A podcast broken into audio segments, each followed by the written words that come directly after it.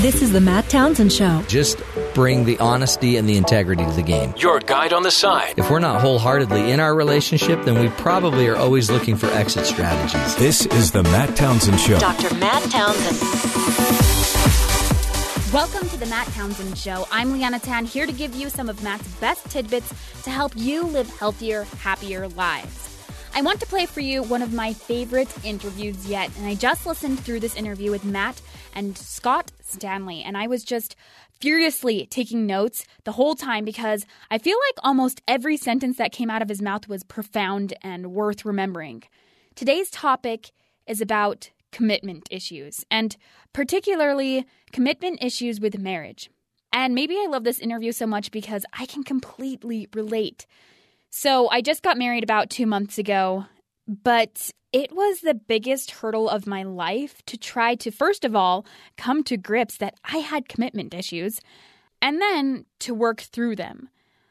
But I really didn't ever think of myself as having commitment issues because I was like, I feel pretty committed to my friends. I wouldn't let them down. I, I'm a good student. I commit to my grades. I'm a hard worker. I commit to a task. But I think we all have a little bit of commitment issues because it's so much a part of the world and culture we live in, we don't even notice it. And one theory that I have, and I was thinking about the other day, is that we date like we shop. I mean, I haven't done like a study on it or anything, but I see it in myself and I see it on my friends all the time. I have some friends who you know, before they go shopping, they make a list and a budget of exactly what they need before they go to a store, and they know exactly what they want when they get there. And they get the first thing they see that meets all of their stipulations, which is usually just the same thing they always get, and they never really take the time to explore any other options. And then I have friends who have no idea what they actually want because they just see magazines and TV shows and they just like waltzing around the mall and then they'll buy whatever people think looks the trendiest at that time, whether they actually like it or not. And then I know some people who take a lot of time to shop. They look at what everything is made out of and where it's sourced from and what benefits or consequences it will have for them in the future. And then they compare pricing of everything and I think all of these preferences and behaviors translate to how we search for spouses. And that's one thing that Dr. Stanley brings up with Matt. A huge factor in the fear of commitment in today's society is this consumer mentality. We are so used to getting exactly what we want when we want it and being able to state our preferences and make returns when we don't like something and using whatever we have until something better comes along. I am definitely a culprit of this culture, and I've seen all my friends fall into this trap too. So, let's listen to Dr. Stanley talk about how commitment develops and what its challenges are. Yeah, over the last 10 years, I'm, you know, I'm a little older. I'm 57, and uh, over the last 30 years, you know, we, uh, my colleagues and I, like Howard Markman, you know, we've focused a lot on marriage and preparing people for marriage and helping people in marriage. And over the last 12 years or so, uh, we and uh, our colleague Galena Rhoades and some others have really gotten much more into what happens before marriage. That it started with becoming very interested in research on premarital cohabitation and what's really the story there and why does it seem to be, you know, riskier for some people despite what most people think. And it's really grown from there into just a lot of thinking and thought about how commitment develops or huh. doesn't these days and what's so challenging about it for people. Is the is the development of commitment changing just with the times? I guess as technology, as options, as things are changing, that's impacting it as well?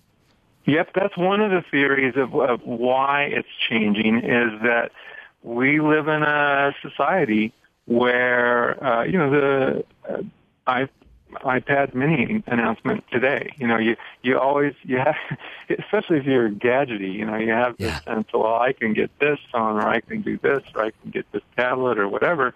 And then, you know, something I might like better is going to come along, you know, four weeks later, six weeks later, two months later and that adds to what's always been difficult. I, I think this has actually always been a difficulty for people, but I think it's just pressed that much further in our kind of culture. It's like a consumer mentality. Yes, exactly. So yeah, it's like I, if you think about somebody looking for the love of them, their lives, and they're standing in a train station, people have a lot of fear uh, of getting on the wrong train. Yeah. And they have a lot of fear that, okay, well, I'm going to get on this train and I think that's the one that's going to go the best down the tracks for me in life. But what if that perfect train is like the next one in the station and I've already left? Ah. People, part of what happens is commitment. If you're really making a commitment, uh, you're deciding to give, you're deciding to make a, a choice to give up other choices. That's what commitment really is. Oh, that's a great definition. So you're making a choice to give up other choices. Yes, so we live in a culture that really kind of screams at us, never do that. Never give up your options. Mm-hmm. Yeah, keep Never all your options open. That's right. And you cannot have a deeper, richer life with uh, a person and with a family unless you can really grab hold as an individual and decide, I'm not only am okay with that, I understand that and I get it that that's the way it is and I need to choose to do that. Is it? Um, it's interesting. I guess it's this mentality too that there is this perfect one out there. Yeah, that's another, and I've I've wondered about whether or not that's sort of like a newer, strong idea fed by the mentality of the consumer culture or the market. Uh, a lot of the time, I think the this, and that's one version of sort of the soulmate angle is the way I talk about it. Yeah. You know, sort of everybody would like to, you know, marry their soulmate in a way. But for some people, the definition of that, it isn't just, hey, we share key values and desire in life and the desire to build a life together. For some people, it goes beyond that and it has this extra wildly unrealistic meaning of, I'm going to find this person that's so perfect for me and think I'm so perfect for them uh, that we're not going to struggle. We're not going to have problems. We're not going to divorce. Well, you know, what's that mean? That means when you actually have a real struggle because you've actually really committed to a real person, you start to look around and think, uh, oh, I, you know, I didn't get my soulmate because I wouldn't struggle with my soulmate. Yeah. So it's a crazy idea in terms of the reality of what is otherwise, you know, a really healthy, good marriage for life. Well, that seems so interesting because, yeah, what do you do when you're struggling with your soulmate? Or when you Yeah. just have, you lose a child with your soulmate and you Yeah. have to deal, I mean, just regular life stuff, not even interpersonal, not even related to your marriage, just you lost your job Yep. or he doesn't uh, provide or. any one of those things, if your if your sense of life together was defined by how perfect it was supposed to be, when you encounter imperfection, your love, your commitment's going to take a dent. Uh, I can remember this uh, survey from the National Marriage Project in 2002, uh, where they're presenting all their information about divorce trends and stuff. But they had this sub part of their report on why it's hard for men to commit. And it was very interesting because they had these uh, focus groups and young men were saying things like, well, you know, I really got to find my soulmate. I'm looking for my soulmate. Now, they're like living with a woman right now, Right. by the way, many of them. And Uh, so non-soulmate. apparently- yeah, apparently she's not only Housemate. not, exactly, she's not my soulmate. I wouldn't why would I let her in on that secret? You know what I mean? uh, so I thought, well, well, that's kind of crass. But one of the really interesting things in these interviews with the guys is they said, well, uh, compared to what I'm doing right now with this woman, if I marry a woman, she'll tell me what to do. And and I read that and I thought, no, dude, you know that's that isn't quite what you mean to say. What you really are thinking is, if I marry her, she has the right to tell me what to do. Yeah. That I have now committed myself at a different level. And you put it all together, they were kind of saying, well, you know, the soulmate's just going to be really into digging me Yeah. and not tell me what Unconditionally. to do. And- yeah, unconditional love, except it's unconditional, Yeah. uh, asymmetrical. That's, you know? well, your soulmate wouldn't care if the toilet seat was up or down. That's exactly Your right, would have just no sense of you. It's so, isn't that and it, it really is. And you know what? You can almost see that uh, that mentality would sort it would sort out a lot of people and a lot of families. Oh, it's yeah, it's uh you know, it's a defining feature of uh, you know, a lot of people actually say this is exactly what they're looking for and it's the most important thing in finding that person that they would make this big commitment to is that they've got to find their soulmate. Well, if it's the healthier definition, that's great. If it's the not so healthy, unrealistic definition, uh, it's like a a famous Star Trek episode from I think it was the early 80s, could have been the early 90s, I forget. But there's this uh, ambassador, and it's brought aboard the starship, and uh, he's got this female consort with her, and she's from this uh, uh, planet where the women are uh, what they call empaths, and these women uh, were so empathic. They they would tune themselves to whichever male is closest at the moment. So Oh, I mean, wow. they have they have no needs. They have no desires. It's all about you, and I'm so into you, and I want to serve you. And Well, that sounds like this. heaven. Oh, it doesn't it sound They great? found Uh, heaven, Scott. Yeah. Uh, so you th- that's what some people. Think not it is. everybody, you know, that's what some people are actually kind of expecting, uh, and it's the odds are not great Hmm. that if they flip the question, that they could honestly say, "Well, that's what I'm offering." Also, Isn't that interesting? And it's got to, to some degree, you know, it's got to be two ways if we want this thing to work, unless we actually Yeah. did go to another planet where we Yeah. found these women. know, Oh, it really boy. works well. It's two imperfect people that kind of struggle, but the commitment is it gets you through, and you feel like you're conquering stuff together. I mean, that's like the real healthy stuff. Yeah. uh, not this mirage. I love it. So, um, what I want to do then, Scott, is we're going to come back, and I'd love you to just keep going and teach us. So, kind of teach us what is the healthier view. Um, how how should we be progressing? And so, I'm thinking. I mean, our listeners, this will be their children, their grandchildren. Some people out there maybe that have been burnt from a first marriage, ready to go on to a second marriage. But how should we be progressing towards our marriages? I mean, I would love to also hear a little bit of the premarital cohabitation stuff. I mean, we always kind of think of the trial marriage. Is that is that a healthy thing? Is it a healthy thing to go out and cohabitate and test a bunch and just see, you know, which one's the best fit? Again, part of the consumer mentality, it seems like. Yep. But we'll come back and we'll have you dive into all of that. We're talking to Dr. Scott Stanley from the University of Denver and feel so grateful, fortunate to have him with us, talking commitment, talking relationships, how to make sure that our life has a great shot of making, our relationships have a great shot of making a long term marriage. Up next on The Matt Townsend Show on BYU Radio.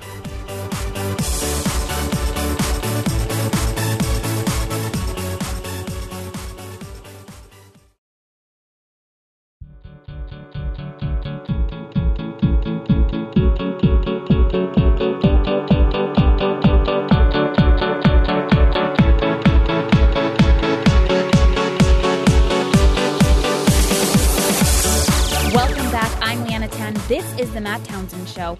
We're listening to this wisdom packed interview with Scott Stanley about the culture of non commitment in today's society. And think about it we are just swimming in this idea that we can have whatever we want whenever we want it. The modern world is fostered in non committal relationships. Think about it. How long have you had your cell phone? It's not like when you turned 18, you decided on what phone you felt was right and fit in your pocket and helped you get your work done and then just stuck to it for the rest of your life. You probably got one that was either hot on the market at the time or that was just the cheapest and most convenient when you first got your plan. So you bought it and planned on just using it until the next best thing came out. You're content with it because you know you can get an upgrade in a couple of years.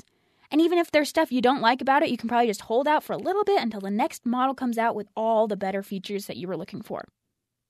But what about those decisions in life where you don't get the option of upgrading or returning or getting a refund?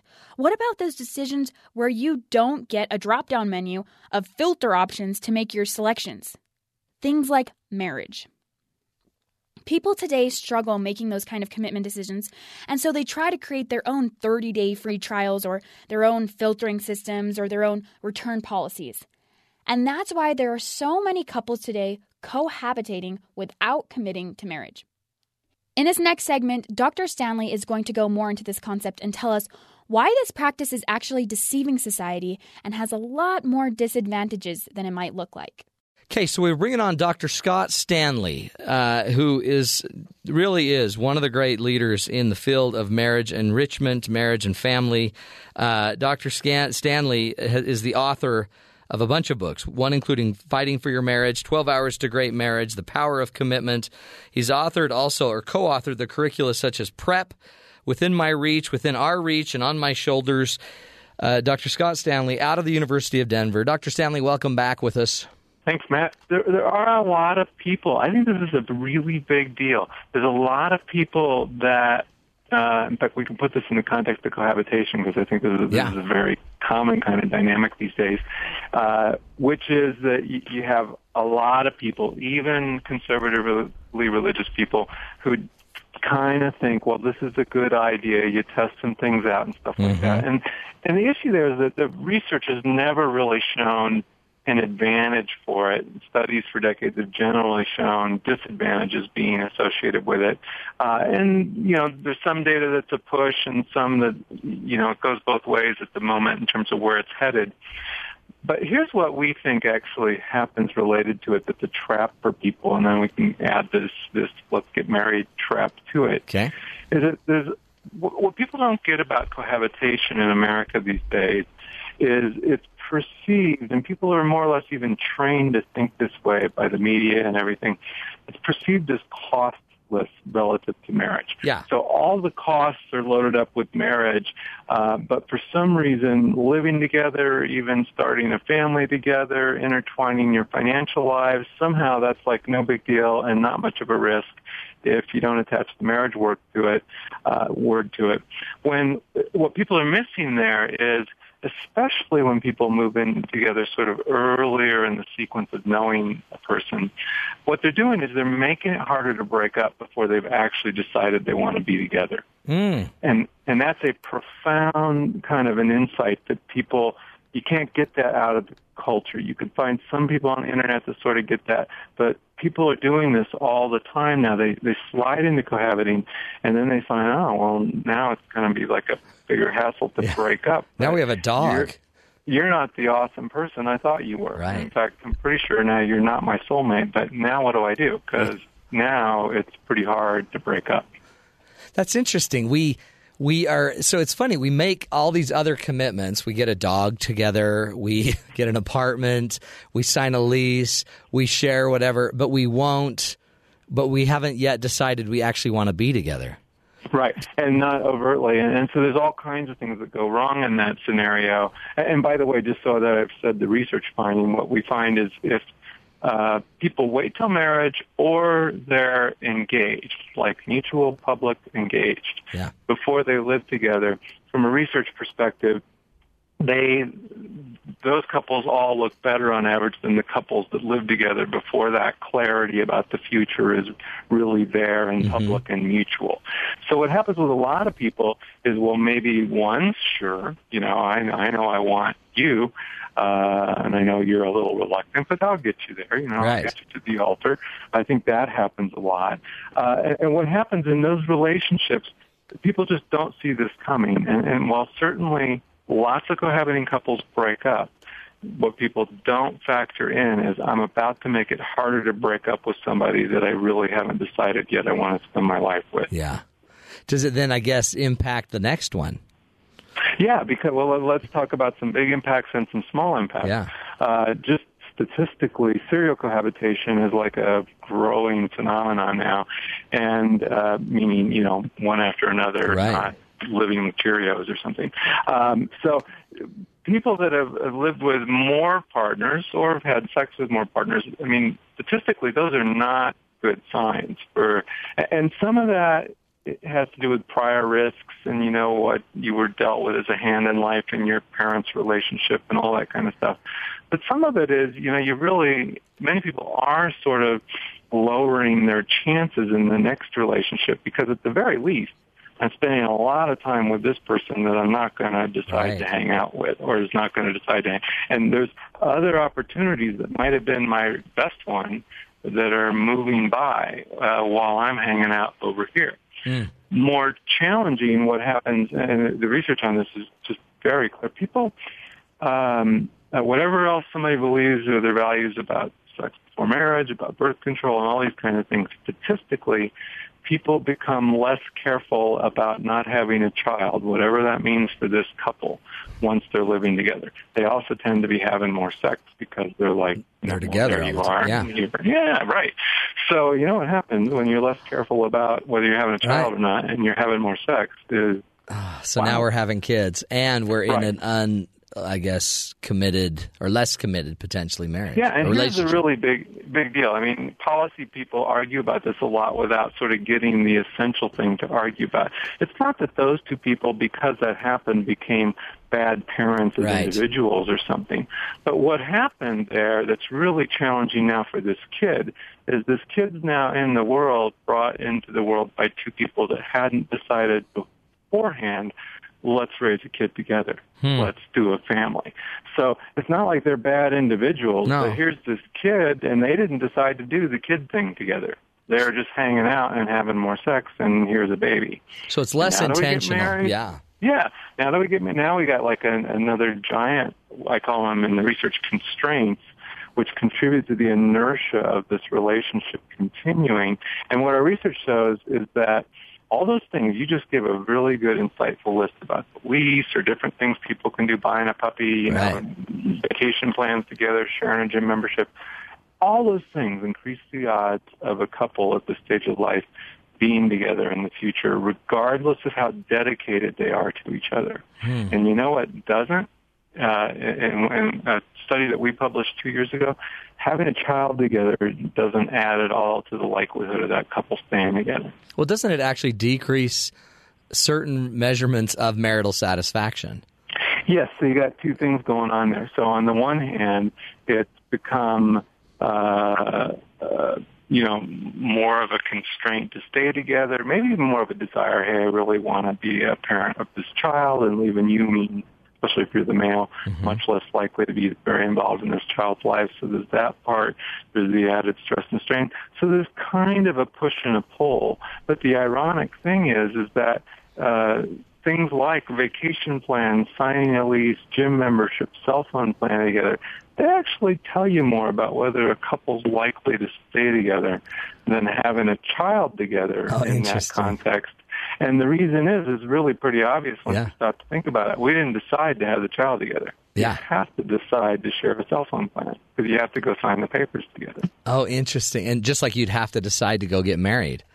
Yes, exactly. There you go. It's To an go actual act. It's a commitment. And it's interestingly, it's a societal contract. You know, you're under, you know, legal obligation now. Yeah, somebody's going to be unhappy if you just decide bailing on the. You can buy your way out of that cell phone contract, Yeah. but uh, the more important part is the fact that you're in it You together chose it. represents some intention. I love Uh, that. but wow, did having a child together represent any intention at all? That's pretty big question. It really is. Oh, excellent stuff. Kate, we're going to take a break. Can you come back with us right in a few minutes, Dr. Stanley? Can you just hang on the line? Absolutely. Okay, we'd Yeah, love to sure. come back. When we come back, we'll have a big uh, block of time, and I'd really love to just have you tell us what should we be doing to prepare, to commit more, to to be more into our marriages. We're taking a break from Dr. Scott Stanley from the University of Denver, talking marriage and commitment right here on the Matt Townsend Show.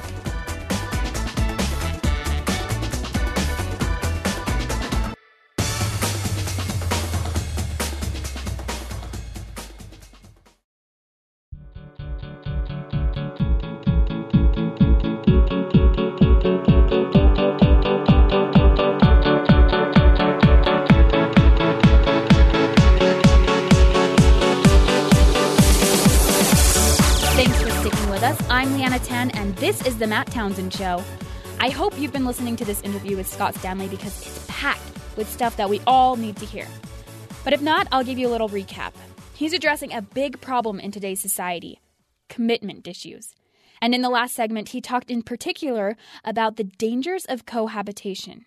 If you don't know what that is, it's when two people live together and often have intimate relationships when they aren't married.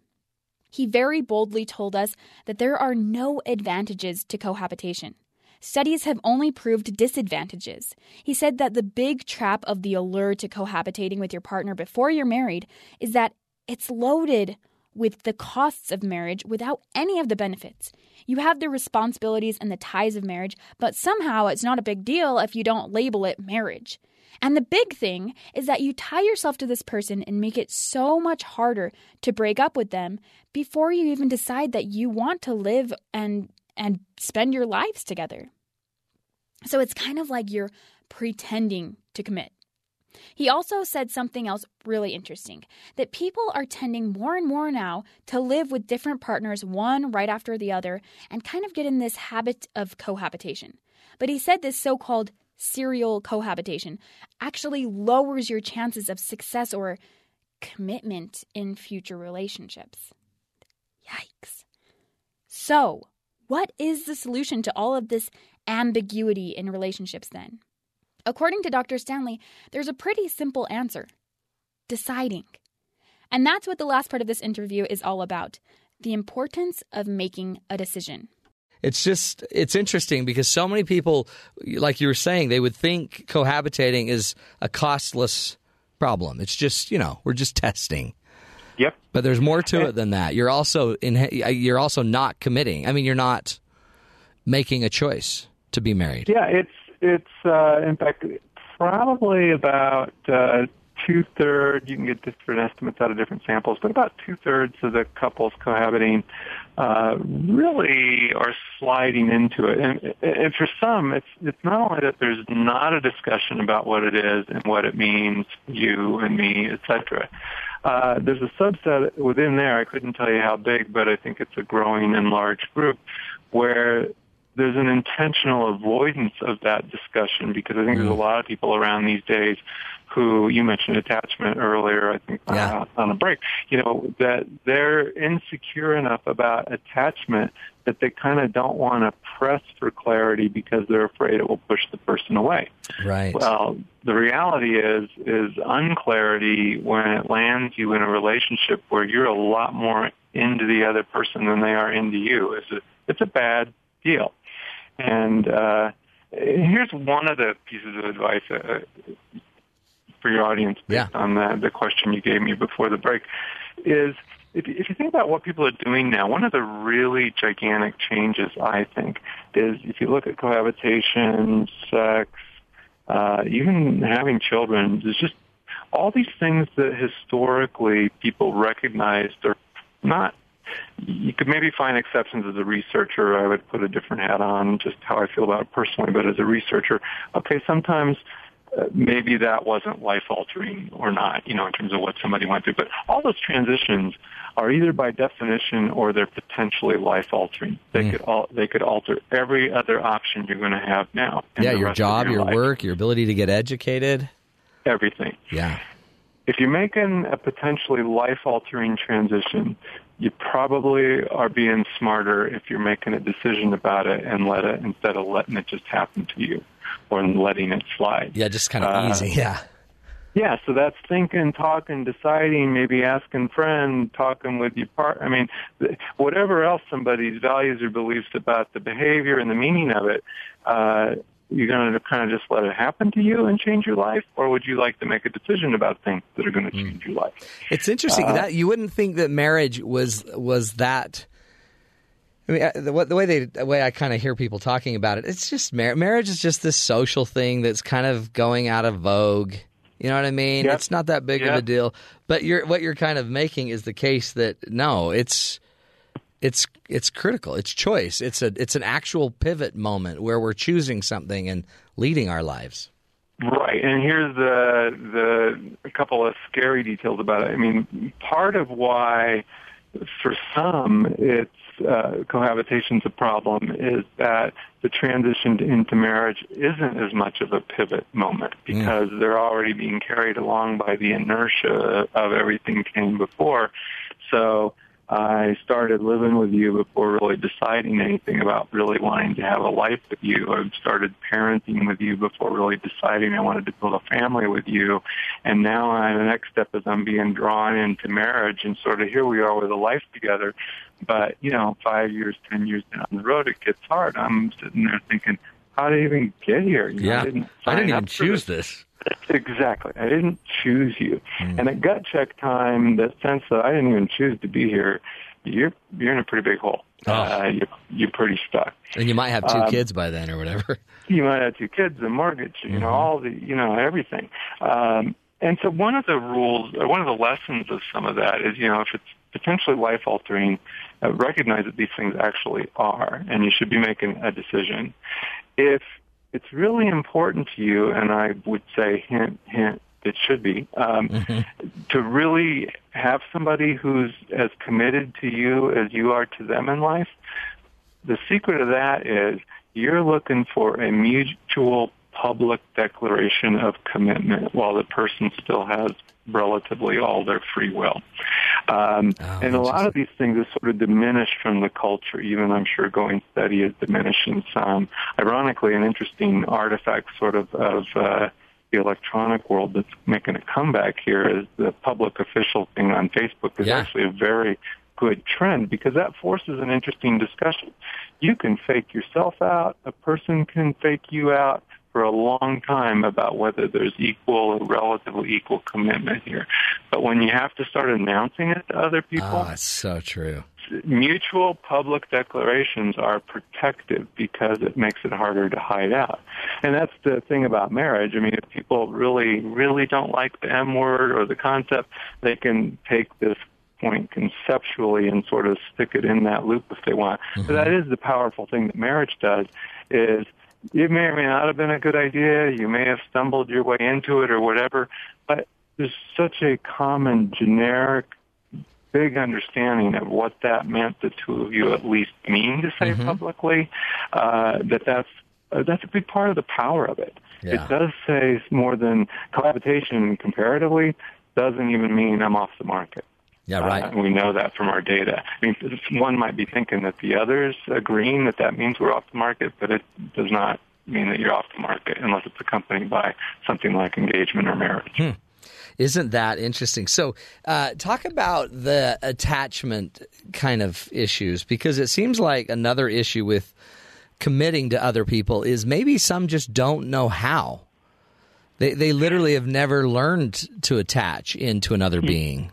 I I think that's a it's a, it's a great important point. And I guess that's what have you were getting at, by the way, with the idea that with more and more of us maybe having more complicated family lives, you know, we're busier, we may not be, and we didn't necessarily intend to have this child, then maybe all of a sudden we're not even attaching in appropriately as parents. Yeah, I have a blog called Sliding versus Deciding, and one of my favorite entries on there people can go search for if they want is Yeah, an entry called resource. the perfect the perfect storm. And what I describe in there is how even though divorce rates come down some and somewhat people are being more careful about who they choose and especially for college graduates uh, divorce has actually come down quite a bit it's it's going up for everybody else but um the number that keeps going up and up and up is the number of kids that are not going to be raised by their own two parents. So regardless of all these other trends, that number keeps going up. So it's an increasingly common phenomenon that, you know, little Billy is born and here's mom and dad and they maybe didn't really kind of decide to do the raising Billy together kind of thing. And they blow apart in two years. And it's not like either of those parents now have sworn off romance. You know, Right. they're going to fall in love with somebody else. So let's say dad's even involved, but the kid's mostly living with his mom. Mom falls in love with another guy. Okay, maybe that gets pretty serious for nine months or 12 months or whatever. And then maybe that doesn't work, and but they live together for a while. Well, what's happening to Billy? Billy's attached maybe to the first one. Mm-hmm. He gets attached to the next one, maybe to dad. No one's. Staying. gets- no one's staying in his life. I mean, are the odds that people are leaving his life keep going up? So what's happening to his little attachment system by the time he's 20 is he's either very anxious about attaching or very avoidant about attaching to hmm. other people. He's going to have a hard time settling down in a good choice and committing to somebody because he doesn't know what secure attachment looks like, or at least he's been a little more uh, he's been put at risk. Yeah. I mean, a lot of these, a lot of kids turn out fine, by the way, with single parents and such. just Sure. Clear, but that kid's he's at somewhat greater risk of having some issues about attachment that are now going to show up in his life and maybe be repeated downstream now in the next generation. Well, and that's and and a lot of parents aren't even aware they're doing that. They're just, hey, I've got a life too, Scott. You know, I, what am I just right. supposed to sit here and not date? Yep. Yeah, uh, and that maybe. wasn't a yep, yeah, that's what you're supposed to do. It's that if you got a young child, what you are supposed to do or what you should do, I don't think should's a very bad word Right. here, is wow, maybe if you weren't being all that careful about protecting yourself, you need to step up your game about being protective about that little one because they are attaching to your partners if they're around much, especially if they move in. And that does have consequence uh, if that relationship then ends and they experience that a lot. That's So going big deal. more, going slower is like almost always great advice in Yeah. love life. Making decisions is going to be almost always great advice. And so we just added this important nugget. If you got a little one, either from a prior divorce, marriage, uh, non-marriage, whatever, roll thoughts about what's happening to that child into your thinking about, is this a good idea right now or not, or should I do this a different way? Uh, that's important. I think that's great advice. Slower, making choices. Uh, I guess focusing if there are kids involved, make sure you're focusing on the kids. Yeah. Um, Think about what they need and, don't don't for a moment try to convince yourself and succeed at it that this stuff doesn't matter for the child. That's just nuts. and that's true, I guess too. I, I have a lot of clients that are divorcing that, um, you know, they, they're you know, their kids are resilient. They'll they'll be fine. Exactly. Yes. But do the research. And, and there's truth in that. So Yeah. that's why I said exactly. I mean, the, so people shouldn't be like totally freaked about. Well, I, you know, my kid's ruined forever, yeah. hopeless, because they don't support that. But we are talking about the kids at increased risk. Mm-hmm. There's just no doubt about that. So being a little more thoughtful now, you know, i- if your kid had a condition that made them more prone to skin cancer, wouldn't you want to be a little more vigilant now about uh, sunscreen? You know, if you knew this or this, if they were prone to diabetes and they didn't have insulin stuff working as well naturally in their body, hopefully you'd make some adjustments about their diet or about sunscreen or about their activities. You know, the same thing goes for your love life. You you might need to be making some adjustments and be thinking, how does this affect the, child, Yeah. and what's a good idea and what's maybe not such a good idea in terms of how I go through these things. That's good. Great advice. Um, we have about three minutes here, Scott. What, as we kind of think about commitment, um, if if people are out there dating and they they kind of just sense that they're afraid, they're just they're just afraid. They're afraid of being hurt. They're afraid of risking. What advice would you give them? I'm so glad you asked that. Uh, here's the way I would think of it right now, just in light of this discussion. Spend a bit of time, maybe even talking with a friend if you have somebody you trust this much, but certainly within yourself, thinking about what am I afraid of? And and there's two very different kind of answers.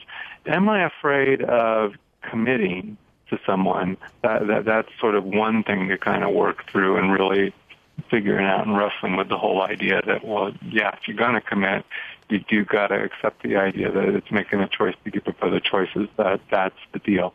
Um, on the other hand, your other answer that one could come to is, uh, I'm afraid of something about this person.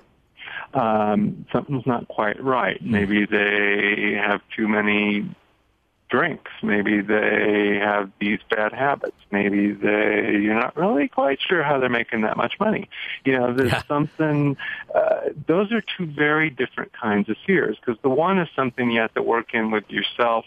And if you're making a good, a relatively informed, good, careful, not too fast choice in a partner, shared values, uh, attraction, absolutely shared sense that do you want kids together, you want to raise it, you know, figure that stuff out.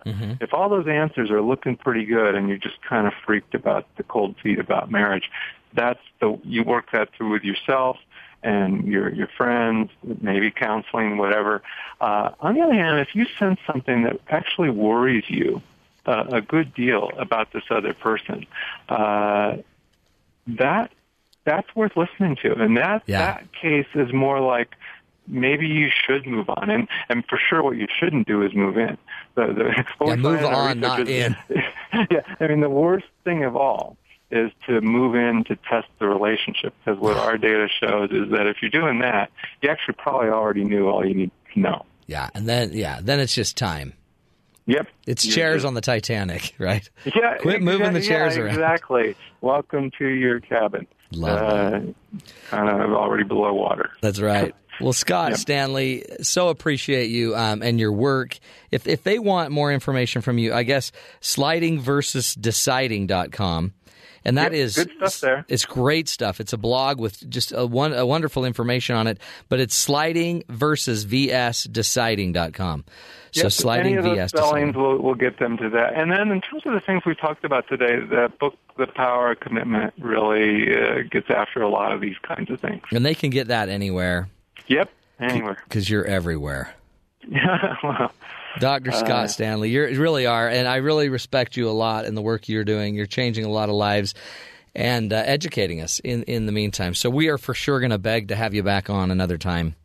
thanks so much, man. This brain. was a real delight. You bet. Thank you so much, Dr. Scott Stanley from the University of Denver. Slidingversusdeciding.com. When we come back, we're going to wrap up the show. Going to get another perspective on commitment, see if Rob learned anything from Dr. Scott Stanley, see if he's going to risk even more.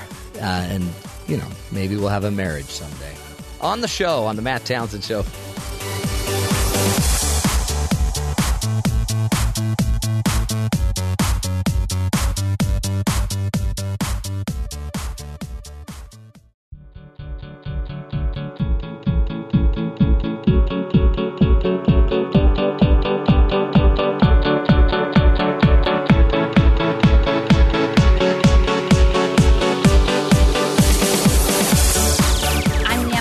We're back with the rest of today's Matt Townsend episode. Did you hear the last segment with Dr. Stanley? It was awesome. He talked about the importance of making decisions and decisions that have consequences that we might not be able to choose. And that is scary. I know it's scary because I was stuck there for a long time. The problem people have with deciding to move into marriage is that it's a choice that eliminates other choices meaning you're committing to one person, which means you're not going to be dating around all of your other choices. And that can be a hard thing to wrap our minds around when we're so used to having all of our choices at our fingertips. You can sample all the flavors before you decide on what ice cream to buy. You have 30 days to return something to Amazon if it doesn't fit right. You can write a complaint letter to a company about something you weren't satisfied with, and they will mail you something free back an apology. And those exceptions and ways out are always in the back of our minds when we're making decisions. But Dr. Stanley said that this is a vital part of our lives, making educated decisions and sticking with them, even if we don't know all of the consequences. And cohabitating is a way that people try to get around this. Even living with someone nowadays doesn't mean you're completely off the market. But he also talked about the struggles of this, especially when kids come into the picture. A lot of single parents get into the trap of going from partner to partner, trying to find the best fit and someone who will be better than the last and will match their kid perfectly. But he said that parents need to be aware that kids attach to these partners, and when these attachments in their lives move in and out so often, it can make them anxious and avoidant in attaching later on in their lives. So, to go along with today's episode of The Fear of Committing to Marriage, I wanted to play you some of Matt's wise words. I may have played this a little bit ago, but for this last part of today's episode, I felt like it would be very fitting to play a coaching corner from Matt where he busts some myths and misconceptions people have about marriage. all marriages are not created equal, right? So if if a 19 to 24 year old person gets pregnant, historically we'd say you got to marry you got to marry the man, marry the man that you know makes it legit. Now we've got a legitimate thing going on here, and then all of a sudden we suppose that that would then all of a sudden pull them out of the financial hole. And the problem is it's not the reality they're finding. They're finding that it doesn't necessarily increase or create long term health for the mother in economic uh, with economic struggles. So it it might be a myth to just automatically push marriage. Now we should probably be pushing. Well, let's not get pregnant, right? That should be pushed. But again, because of whatever reasons and accidents or you know things happen that all of a sudden yet you're pregnant one of the things we probably ought to do is make sure we're evaluating each situation one on one. What is the the the educational and the mental and the intellectual abilities of the people involved that are going to be parenting? What are the uh, financial implications? What what is their earning ability? What educational level have they attained? What resources do they have available to them? It's these are all important parts of the decision, and there are people that would love to adopt if you want to give the child up. There are parents begging, praying, crying for opportunities to adopt, and so. Um, marriage may not always be the answer in those situations because again who is the father what are the what are the opportunities of the father being able to make it what is the father's support level at getting out so you know it used to make more sense and i think it used to make more sense as a solution because we were in a different culture we were in a different environment where we could just say you know, you ought to stay married or you ought to get married if you get pregnant. And that made sense in, in smaller town, kind of Christian supported cultures and environments because you had a tight knit group maybe more around you. But in inner city, difficult, financially strained situations, it doesn't necessarily lead to health. Uh, and if it doesn't lead to health for the mother, it probably won't lead to health for the child it might lead to abuse and, and other situations. So be careful when we think about our answers from 20, 30 years ago being the only answer today. Um, there are more options and more choices that are healthy. Um, that again, there are people that would love to raise your child in a in a marriage, um, if if that has to happen as well. So let me give you some other things we want to blow up. A few other myths about marriage that we want to support and blow up. Um, remember, I'm a relationship coach. I'm a marriage coach. I, I work with couples every day, thousands a year, teaching them how to strengthen their marriage. I'm not anti-marriage. I am a, I am a realist though, and um, to think that it's the answer. It, sometimes it's not. I mean, sometimes the answer for everybody is not to go to college either. Sometimes the answer is to get to work, right? Sometimes the answer is um, you know, there's it needs to be customized to what you're going through.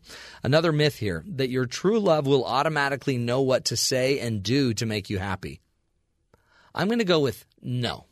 I'm going to go with no on that um, because think about it. I don't even know what I truly want to be happy.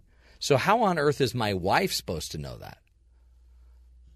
We got to be real about what what is a realistic thing that we could be doing and a realistic uh, expectation in my relationship is the the reality is is if I want my wife to know something, I need to tell her.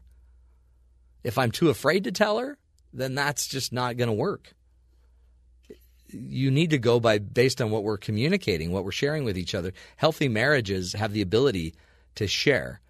Uh, another um, interesting, you know, myth is that having kids might bring couples closer together. But some of the latest research shows that having children actually increases uh, or decreases marital satisfaction, but it increases family satisfaction. So, as a family, you're getting healthier, you like what you're doing, things are happening, your family life's getting better because you're having these children, but a lot of times these children are going to take your time away from each other. So the only way to actually make a couple work better after having kids together is to work on it and to put your couple and your marriage relationship first. Thank you. You put it first, and then all of a sudden, bada boom, bada bing, whatever you're focusing on is going to grow. If you focus on your relationship, your marriage, your marriage will get better with children. If you focus only on your children, your marriage will probably suffer. Um, uh, let's do one more and then we'll take a break. Um, differences in your marriage will ruin your marriage. Fact is, not true. Differences are actually essential to a healthy relationship just like you know uh, potential I- infections and issues in our environment are better for your Im- for your immunization for your uh, immunology. Your ability for your immune system to be strengthened you need a resistance right? You need to have something fighting against you. The same is true in our marriages. Whenever somebody tells me we never fight i don't think oh they're healthy. I immediately think, well, how? Is it that you don't talk? Is it that you don't care? Is it that you have everything exactly in common? Um, that usually doesn't happen. There's a point where you somebody has a different opinion, but at some point, differences don't kill your marriage. Actually, differences give you opportunities to get stronger and better in your marriage. Uh, thank you. And another myth that we've got to blow up. We'll take a break, come back, continue this coaching corner, give you a few more myths about marriage that we need to uh, really focus and deal with. Stick with us, folks. Helping you uh, love stronger. This is the Matt Townsend Show. We'll be right back.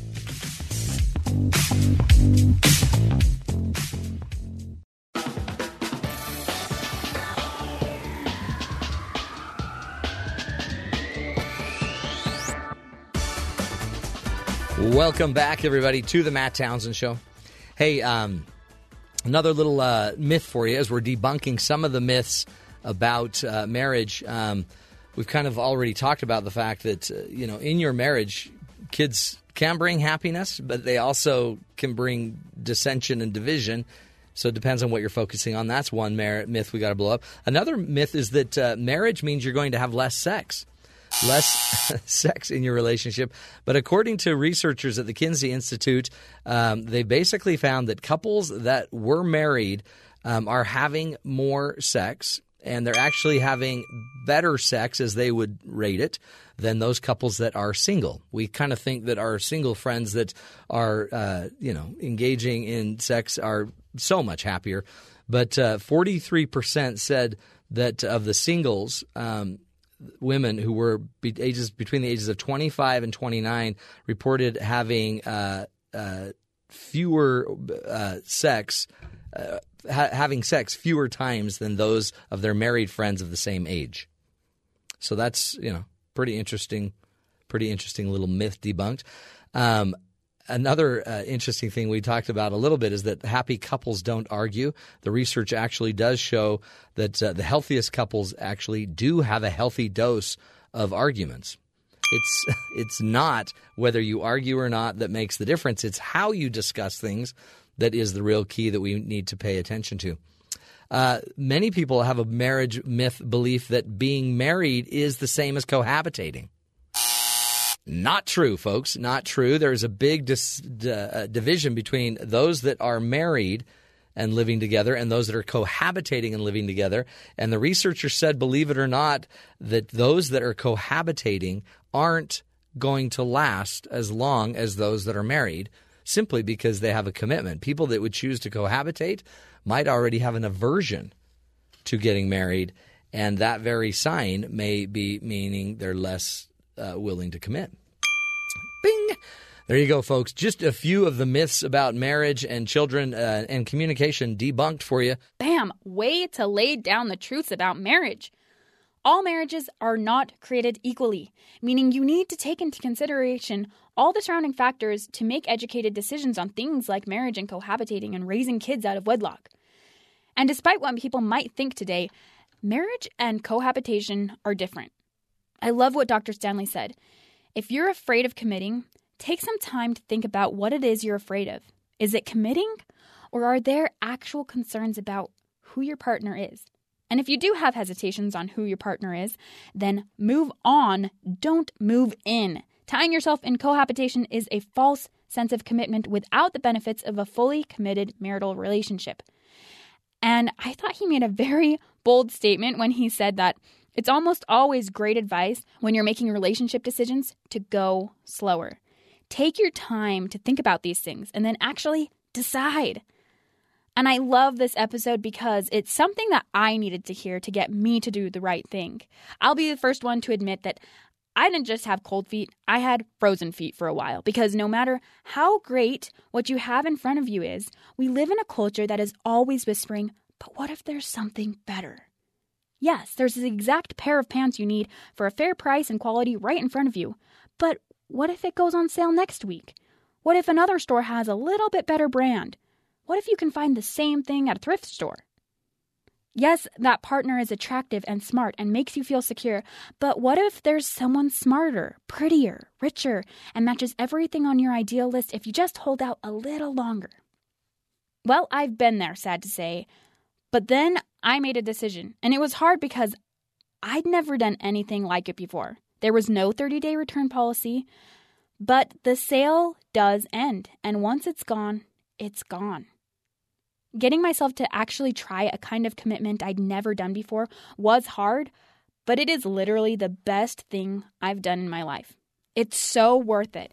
And that's why I agree with all the things Matt and Dr. Stanley talked about today, because I learned firsthand that lifetime commitment is completely worth it and so much better than always shopping around. Well, thanks for listening, everyone. I hope you learned and felt something today. I'm Leanna Tan. Join me again next time for another great episode of Matt Townsend.